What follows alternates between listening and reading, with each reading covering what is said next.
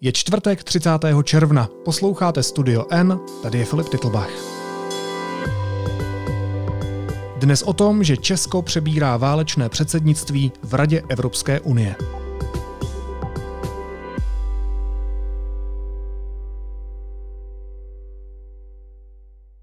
Dnes, více než kdy jindy, bychom neměli zapomínat na naše kořeny a historii.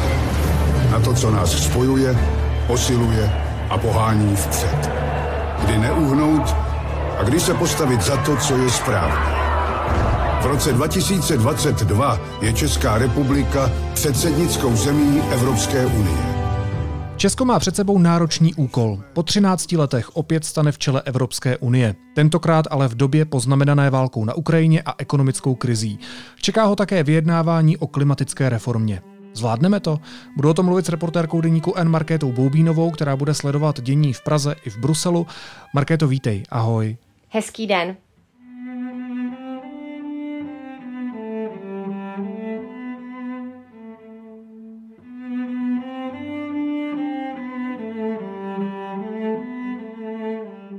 Letos je tomu 18 let, co Česká republika vstoupila do Evropské unie a začala tak novou kapitolu svého demokratického a ekonomického vývoje. 1. července se ujmeme historicky našeho druhého předsednictví v Radě Evropské unie. Můžeme tedy s trochou nadsázky říct, že to bude taková zkouška dospělosti. Zvládneme tuhle zkoušku dospělosti, jak říká premiér Petr Fiala? Zvládnout bychom ji určitě měli. Svým způsobem se nedá říct, že by nějaký stát předsednictví nezvládl.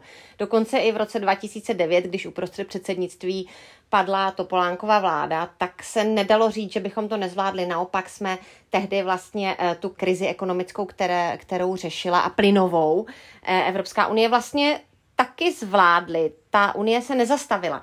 Tam je totiž dobré mimo jiné i to, že to je skutečně velký úřednický aparát, který prostě jede. Samozřejmě jde o to, jestli to zvládneme velmi dobře, nebo jenom zvládneme. Tam je otazník, ale zatím to vypadá, že i když nemáme úplně velké finanční prostředky, o čemž se už hodně mluvilo a psalo, ten rozpočet je relativně nízký, tak vlastně máme našlápnuto docela dobře už jenom kvůli e, okolnostem. Řeší se Ukrajina a to je pro Česko svým způsobem docela dobrá výzva, protože je nám to blízké, toto téma. Téma Ruska je pro nás klíčové, nebo vždy bylo vlastně v souvislosti s naší historií a proto je možné, že díky té historické zkušenosti, o které právě premiér Fiala často mluví, můžeme skutečně být jakýmsi krizovým manažerem v této otázce a můžeme to zvládnout dobře. Já když ještě zůstanu chvilku u toho příměru té zkoušky dospělosti, tak ona to nebude úplně běžná, úplně obyčejná zkouška dospělosti, jaký znali i ty předchozí uh, předsednictví, ty jiné evropské státy, ale bude velmi náročná tím, co se děje, jak už teď trochu zmiňuješ. Uh, I zahraniční média už to české předsednictví pojmenovávají jako krizové předsednictví, jako válečné předsednictví. Tak jakým způsobem se ta válka na Ukrajině dotkne toho našeho angažmá v čele Rady Evropské unie? Ona se ho dotkne z toho důvodu, že my vlastně budeme chtít řešit a budeme řešit nějakou obnovu Ukrajiny, ať už snad poválečnou, pokud třeba někam mezi tím válka dojde, jestli bude nějaké příměří, to je samozřejmě otázka. A nebo i vlastně toho, co se teď děje. Budeme řešit zároveň uprchlickou krizi, dejme tomu, nevím, jestli to dá nazvat přímo krize, ale budeme prostě řešit vlastně příchod eh, uprchlíků, 100 tisíců milionů uprchlíků do Evropské unie. Toto vše musíme manažovat. Takže pro nás je to klíčový bod toho předsednictví, ať chceme či nechceme, ale může to pro nás být skutečně výhoda, paradoxně. Oni se vlastně, já bych řekl, že se tak trochu odkryly karty, protože ta válka na Ukrajině ukázala naše slabiny v bezpečnosti, eh, ukázala tu naší závislost na ruských energetických zdrojích, eh, při nejmenším urychlila ekonomickou krizi, která se blížila, jak si teď zmínila, tak vlastně způsobila taky největší vnitroevropskou uprchlickou vlnu od druhé světové války. Uvidíme, jestli s tím vším ještě nezamíchá nějaká další vlna covidu, který v posledních týdnech zase začíná růst. To se nezdá být jako úplně jednoduchý úkol zvládnout. Tak eh, jak na nás koukají ostatní státy té 27. Jaká jsou jejich očekávání, které mají oni od nás? Oni o tom samozřejmě nemluví úplně otevřeně, eh, my to slyšíme jenom z různých zdrojů, nicméně já se domnívám, že eh, vzhledem k Ukrajině a uprchlické vlně celkově se očekává, že bychom to mohli zvládat lépe než řada jiných států že je to pro nás blízko, není to prostě jako pro některé státy západní Evropy něco prostě, co je sice hrozné, ale vlastně to není úplně jako zásadní věc, nebo já to nechci takhle asi říct, i pro ně je to klíčové, ale pro nás je to prostě ještě ještě větší. A proto tady se očekává, že že ty naše manažerské schopnosti by mohly být dobré. Co se týče závislosti eh, na eh, ruských eh, zdrojích, tam samozřejmě my jsme strašně handicapováni, měli bychom opravdu vlastně v téhle chvíli řídit spolu tedy s Evropskou komisí to, jak se budeme postupně odpojovat, protože Evropská komise bude něco navrhovat, my ale zároveň v radě se to bude diskutovat. Tam jsme handicapováni, protože patříme k mezi země, které jsou nejvíc závislé. Zároveň nemůžeme moc hájit ty naše vlastní pozice v tomto, což může být i náš vnitřní handicap. Musíme si najít nějaké spojence, protože my musíme opravdu jakoby být moderátorem, hledat to kvalitní řešení, takže tam, tam si myslím, že je to pro nás těžší, ale nedomnívám se, že by ostatní státy si říkali, ach, teď přichází Česko, toto nezvládne. To si myslím, že určitě ne. My jsme totiž vlastně středně velký stát a to je určitá výhoda. Často se totiž povídá, že jsme malý stát v Evropské unii. To není ale pravda. My jsme snad osmý nebo devátý největší. Jsme opravdu jakoby středně velký stát. A právě pro ty středně velké státy nacházení kompromisů je svým způsobem ideální, protože zároveň jako jsou na straně těch malých, ale zároveň jsou trošičku partnery i těch velkých. Co se týče ekonomické krize nebo inflace, tam to bude možná trošičku těžší, protože nejsme v eurozóně, ale ani to by neměl být zásadní problém. Já se domnívám obecně, že ta očekávání mohou být v této chvíli pozitivní, už jenom třeba kvůli tomu, že byť premiér Fiala není úplně zatím v Evropské unii nějak výrazně vidět, tak se zatím projevuje eh, velmi dobře z hlediska jako jednání že je prostě taková v uvozovkách klidná síla a myslím si, že to ti partneři vnímají. Takže já bych to viděla spíš pozitivně a nadějně.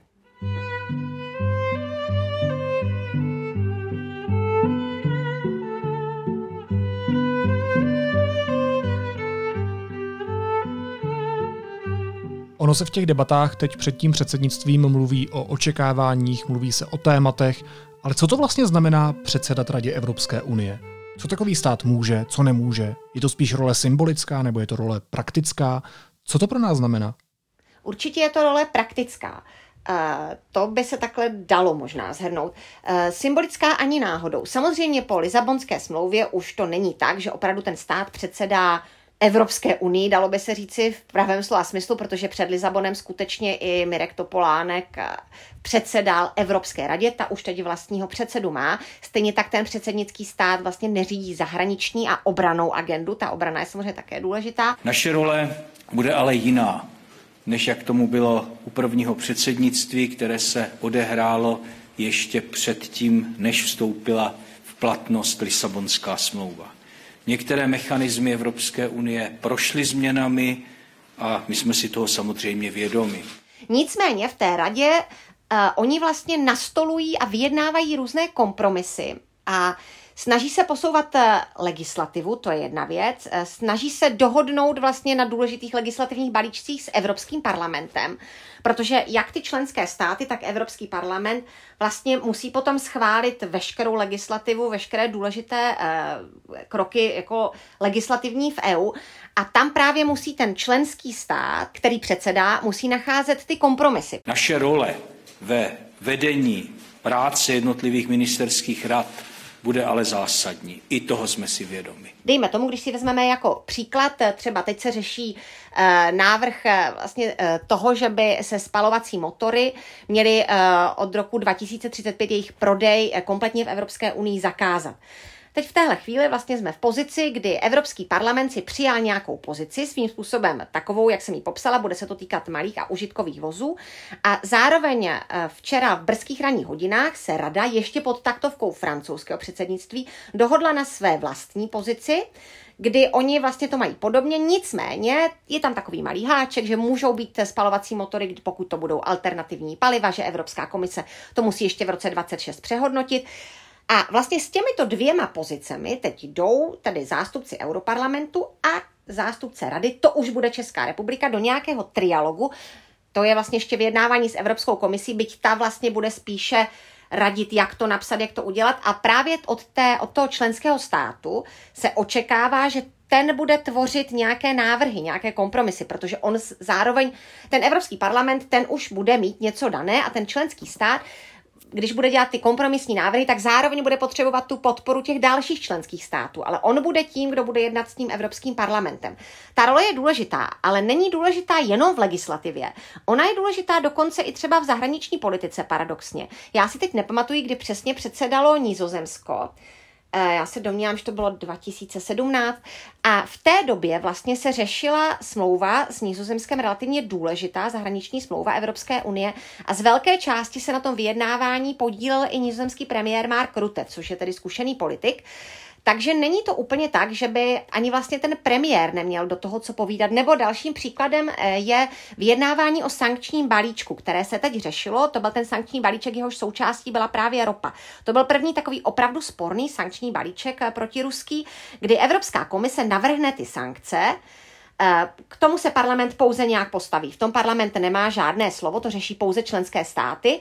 A členské státy ale najednou vlastně naznačili, že se jim ten návrh komise nelíbí.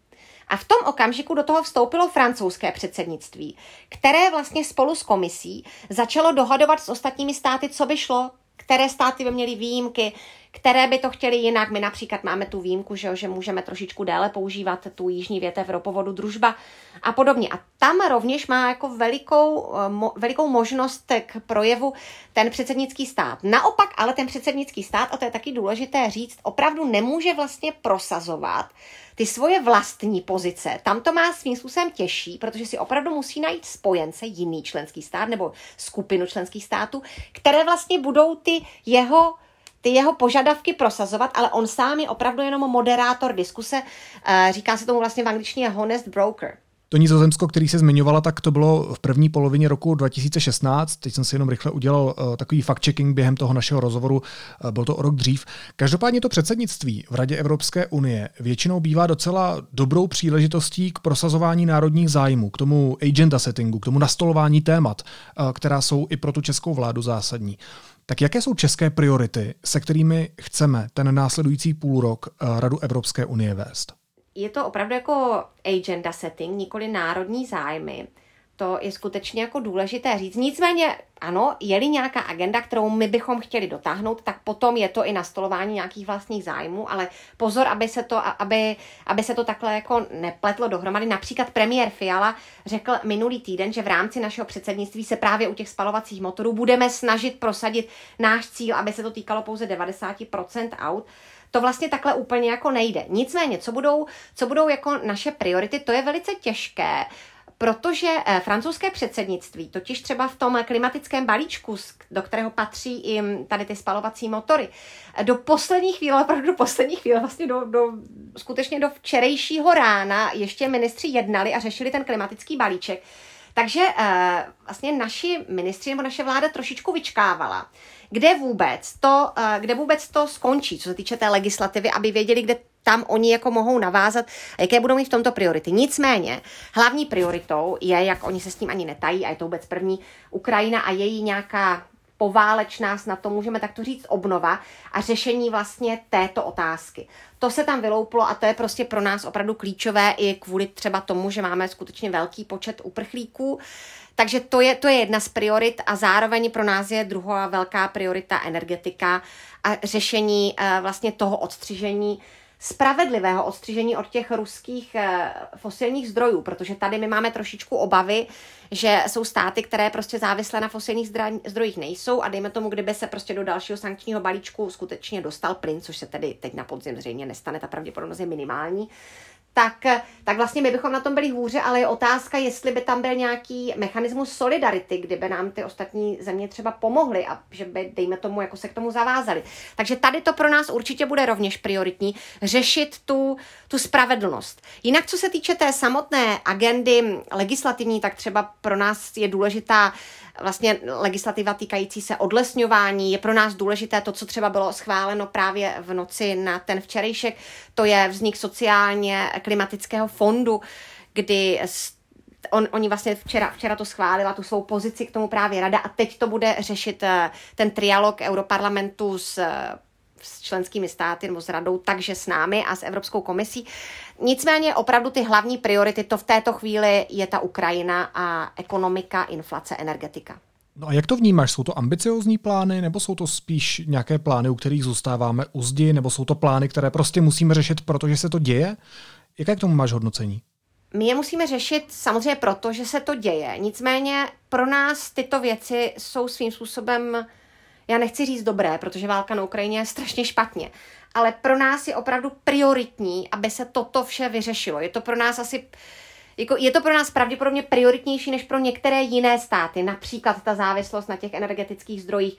Eh, je pro nás stejně tak zásadní ta inflace, ta teda se týká celé Evropské unie. Takže pro nás je to prostě automaticky priorita a já se domnívám, že my nemáme v tom nějaké plány, které by byly někde u zdi. Já si myslím, že například pro nás bylo důležité, aby Ukrajina získala status kandidátské země, Eh, v, do Evropské unie. To se podařilo, tento cíl jsme měli, nicméně myslím si, že teď se budeme například snažit Ono vlastně to padlo už na posledním summitu, eh, že se uspořádá eh, ten summit v Praze neformální na hradě právě také k Ukrajině a bude se tam řešit i nějaká možná nová organizace politická, politicko-ekonomická, která do které by Ukrajina patřila a nejenom Ukrajina. Tohle pro nás všechno jsou věci, které my vlastně bychom chtěli a jsou pro nás důležité a budeme asi to rádi tu diskuzi o tom moderovat.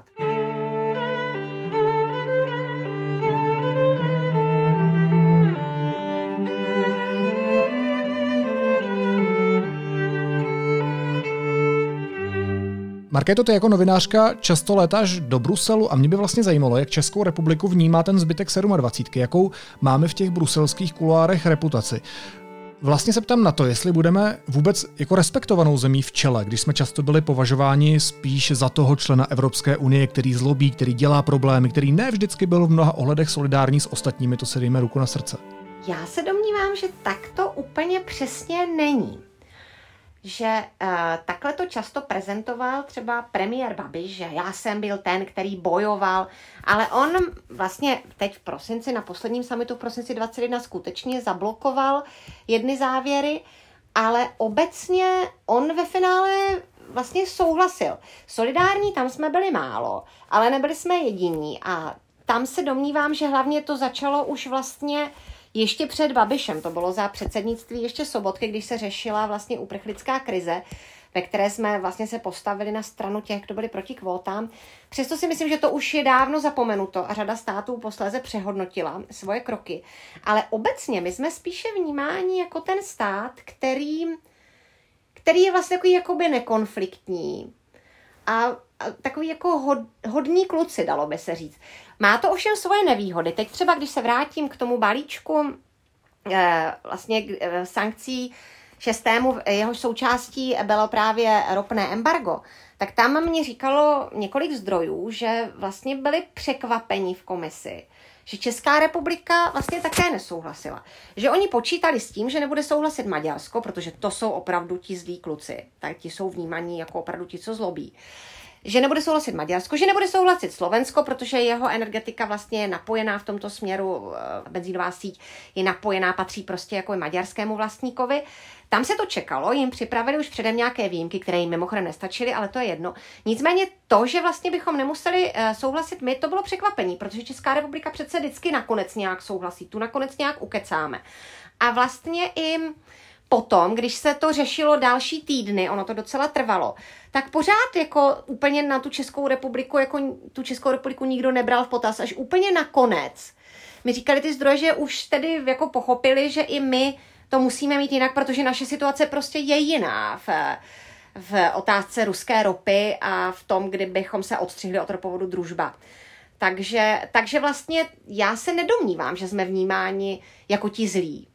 My jsme vnímáni jako Babiš samozřejmě byl nepopulární a on měl za sebou, jakoby, on měl, to byl prostě vlastně premiér s auditem, to byl premiér, který měl za sebou, za sebou podivné kauzy, ale co se týče jednání, tak my jsme jako většinou vždycky souhlasili, podpořili a nebylo to tak, že bychom třeba stáli na straně Maďarska. To se dělo málo kdy.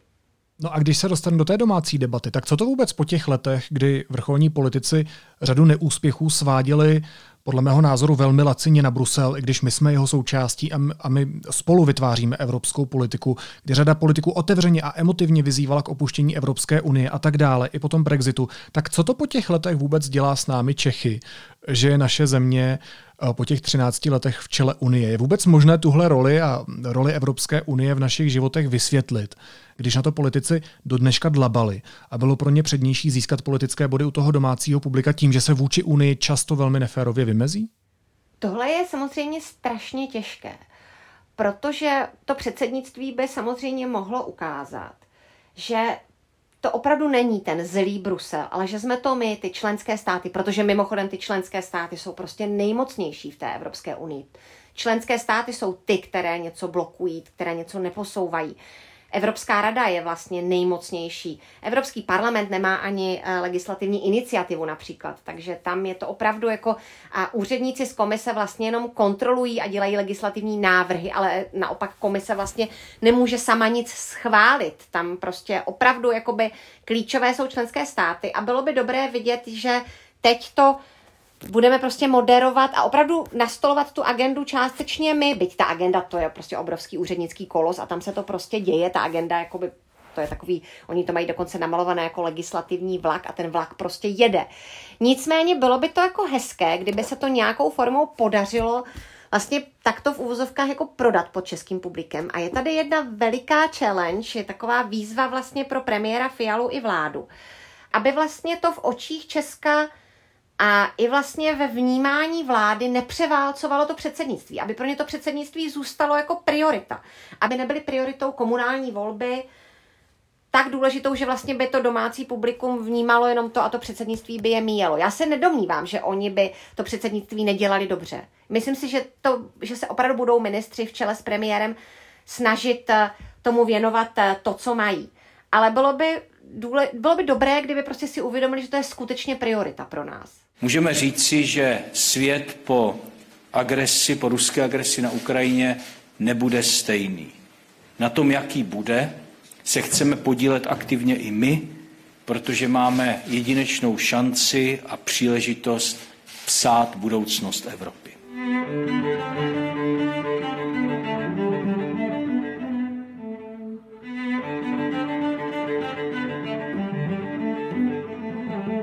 Pojďme se spolu ještě zastavit u tří takových velkých témat, které nás prostě nepochybně v tom dalším půlroce čekají.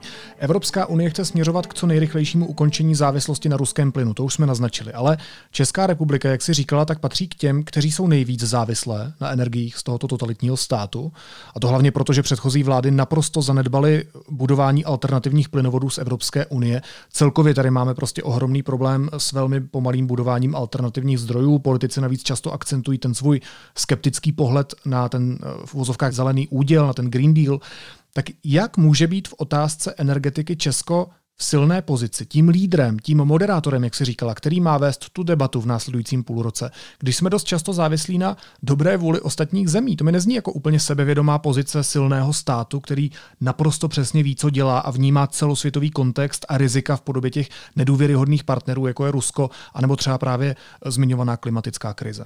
Já se domnívám, že Česko bude mít určitou výhodu v tom, že prostě všichni tomu budou nakloněni. Že všichni uvidíme tady, co Maďarsko.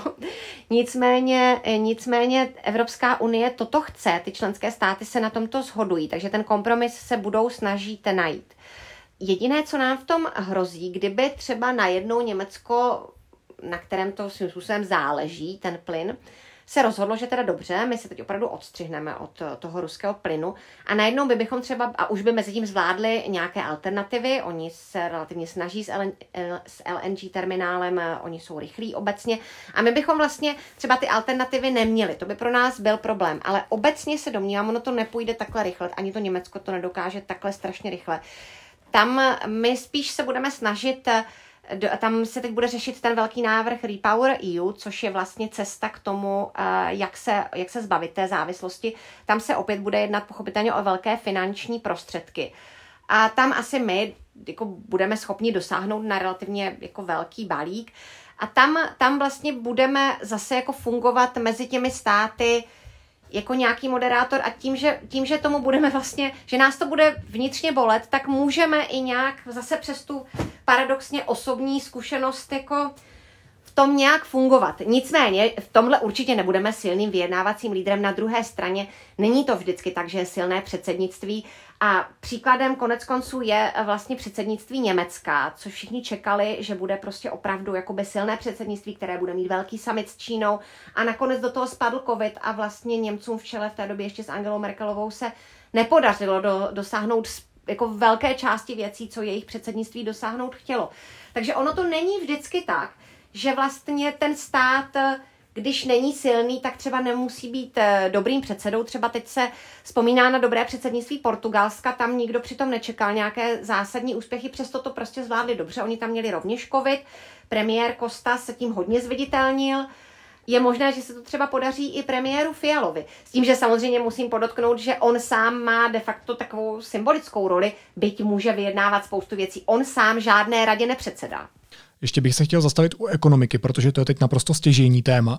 Česká ekonomika za prvé v rámci Unie nepatří k těm úplně největším a nejsilnějším a za druhé naše země dlouhodobě odmítá přijetí eura. Já chápu, jak se říkala, že teda nemusíme být úplně silní v kramflecích, takzvaně, ale tady vyložně absentujeme, protože jak budeme moderovat debatu o evropské ekonomice, když nejsme v eurozóně? Tam samozřejmě, pokud se bude jednat o Evropskou centrální banku, tak tam toho se vlastně účastnit eh, úplně nebudeme. Na druhé straně eurozóna má i vlastní má i vlastní eh, vlastně jakoby zasedání, eh, dokonce když jsou samity Evropské rady, tak potom vlastně jakoby je i Eurosummit, kde jsou tedy členové eurozóny, je to v inkluzivním, takzvaném inkluzivním formátu, takže tam vlastně sedí i lídři těch zemí, které nemají euro, a, a, ale de facto tam jenom sedí a dívají se a vlastně ani jako teoreticky nemusí nic říkat. Nicméně, ono se bude řešit inflace asi trošičku jinak. Ono se to bude řešit přes nějaké zastropování cen a podobně. Ono se ne, nebude intervence eura nebo intervence Evropské centrální banky stejně pojedou po linii Evropské centrální banky. To eh, vlastně se neřešilo eh, ani teď v rámci, v rámci rady. Takže tam si myslím, že to zase tak hrozně nevadí. Navíc je pro nás důležitý vnitřní trh, eh, to byla vždycky jedna z priorit České republiky, takže v tom vlastně svým způsobem silní v kramflecích jsme. Dobře, ještě by mě na závěr zajímala jedna věc, která uvidíme, jestli podle tvého názoru vadí nebo nevadí. Uh, mezi prioritami, které by chtěla vláda akcentovat uh, v tom svém předsednictví, je i bránění demokracie, respektive zvyšování odolnosti demokratických institucích. A zase mě napadá jeden rozpor. Jo. Na jednu stranu se odvoláváme ve sloganech našeho předsednictví na Václava Havla, díváme se zpátky na ty devadesátky, kdy Česko hrálo velmi významnou roli v tom akcentování lidských práv a budování demokracie.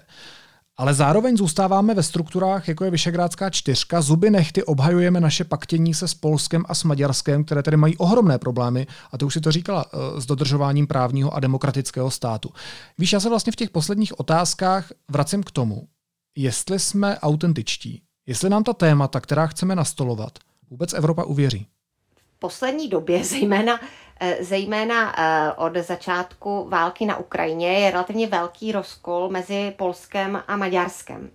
Vlastně eh, formát, formát V4, teď mu předsedá ještě Maďarsko pořád, se naposledy sešel snad v prosinci 21 v Budapešti. Od té doby se nesešel, kromě toho, že měli schůzku vlastně v Londýně, ale přímo prostě v Budapešti vlastně ta schůzka nebyla a to normálně tak to bývá na úrovni premiéru. Já si myslím, že to trošičku tady u nás přeceňujeme a zejména tato vláda to hodně dává najevo. Minister pro evropské záležitosti Mikuláš Bek to už několikrát eh, zdůrazňoval, že je to samozřejmě důležitý formát. Ten formát může být důležitý třeba pro budoucno, ale rozhodně to není jako naše klíčová formace. Hodně věcí probíhá třeba v takzvaném slavkovském formátu S3, to je Rakousko, Slovensko a Česko. Eh, takže tam já si myslím, že Oni nás neháží v Evropské unii úplně do stejného pytle s Polskem a Maďarskem. Polsko a Maďarsko jsou dlouhodobě opravdu jako velký problém v Bruselu. Eh, Brusel si s nimi úplně neví rady. V současnosti by se dalo říct, že si jako hodně neví rady s Maďarskem. Polsko teď je trošičku otočilo. Ono mimochodem nadále tam trvají problémy s právním státem, byť teda teď začali trošku ten, ten soudní systém snad řešit. Tam pořád jako je ta situace z médií velmi špatná a i s lidskými právy v některých oblastech, třeba LGBTQ+. Nicméně, nicméně kvůli válce na Ukrajině, kde je Polsko velice vlastně jako aktivní, snaží se pomáhat, přijalo obrovské množství uprchlíků, tak si myslím, že Brusel tady trošičku zavírá oči. A zároveň všichni pozorují, nakolik toto může vést k rozkolu Polska a Maďarska. Protože Polsko a Maďarsko byly dlouhodobě takoví ti spojenci, ti zlí kluci, kteří se vzájemně podpoří. Takže i když by se třeba hlasovalo právě v radě, a toto řeší rovněž rada, a je to součástí agendy co bude s Polskem nebo Maďarskem, protože tam je několik vlastně věcí v této už chvíli, nebudu zabíhat do podrobností, nicméně teoreticky by dokonce jedno to řízení mohlo vést i k odebrání hlasovacího práva v radě.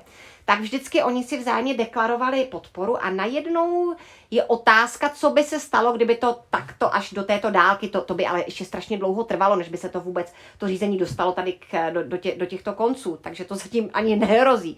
Nicméně, nicméně všichni jako přemýšlí, jestli třeba by opravdu jako to jejich spojenectví bylo, jestli to spojenectví je narušené. Ale myslím si, že vůbec nikdo jakoby do souvislosti tady s tím nedává, zejména po té, co se vyměnila vláda Českou republiku.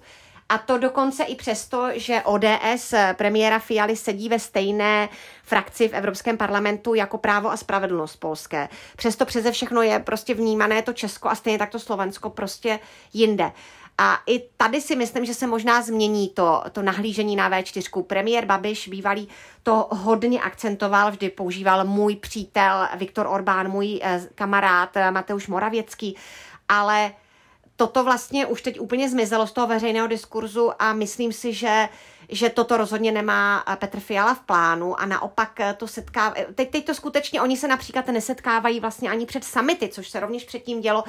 Tam, tam skutečně jediné, v čem třeba může se hodit spojenectví s Polskem a proto by nebylo dobré tu V4 úplně vlastně opouštět. To může za 15 let být strašně důležitá formace, protože je vždycky dobré, třeba jak funguje Benelux, že prostě jsou spojenci, protože to v té Evropské unii potřeba prostě je tak eh, třeba v budoucnu by to bylo fajn. A nyní třeba je důležité, že Polsko v některých energetických otázkách je na tom podobně a to Česko prostě nemá úplně dobrou výchozí pozici, jak jsme si říkali, takže ten spojenec je potřeba. Takže v tomto směru jako není dobré úplně spojence opouštět, ale rozhodně V4 si myslím, že v této chvíli není a nevypadá to, že by byla nějaká centrální, centrální formace. Ale jestli to v budoucnu bude jedna z různých formací, tak to asi nebude vůbec problém. A ta moje otázka, jestli nám ta naše témata Evropa uvěří? ono svým způsobem tento typ témat mají uh, vlastně často eh, předsednické státy. Myslím si, že nám je uvěří, a to i přesto, že tady jsme v té formaci ze státy, které v této chvíli to nedodržují. Protože uh, my jsme sice měli problémy s auditem, byl tam střed zájmu premiéra, ale obecně naše legislativa nebo naše média, když si vezmeme to hodnocení, které Evropská komise teď dělá, na tom nejsou nijak zásadně špatně. Jako my se nějak nevymykáme z toho unijního průměru nějak jako výrazně, zejména tedy teď, když už vlastně premiérem není člověk, co vlastní třeba jako velkou, velký mediální dům, Mafru, tak jsme strašně poskočili třeba tady vlastně ve svobodě médií. Takže já se nedomnívám, že bychom byli prostě vnímáni jako země, kde hrozí nějaké porušování eh, právního státu nebo jako nějakých demokratických jistot nebo svobody médií.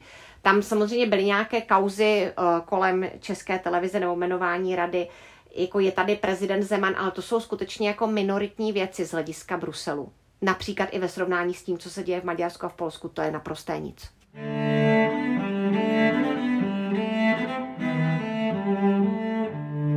Tak uvidíme, jestli to bude óda pro radost, jestli to Evropě zase osladíme jako před 13 lety. Hostem studia N byla reportérka Markéta Boubínová, která bude to naše válečné předsednictví v Radě Evropské unie dal sledovat. Markéto Mosti děkuju a měj se hezky. Ahoj. Krásný den, děkuji.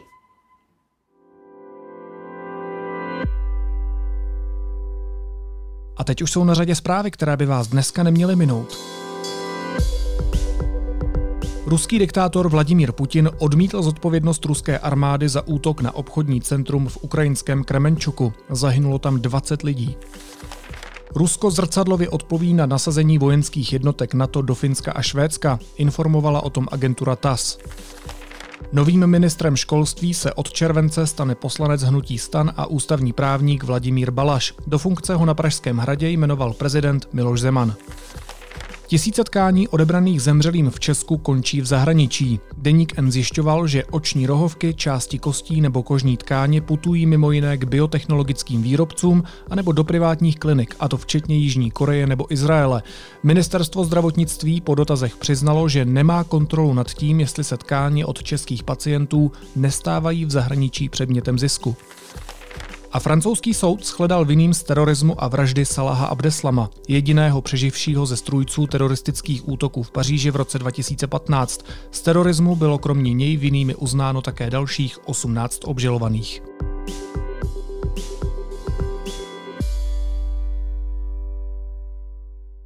A na závěr ještě jízlivá poznámka. Prezident Miloš Zeman se setkal s ministrem spravedlnosti Pavlem Blaškem a předal mu podnět k prověření toho, jestli během jeho hospitalizace nedošlo k sabotáži, během které měl proběhnout pokus o převod jeho pravomocí. Hrad podezřívá lékaře, senátory a akademiky. Během prezidentovy návštěvy v nemocnici došlo tak maximálně k sabotáži pokusem o převod prezidentových pravomocí na nejedlého sminářem. Naslyšenou zítra.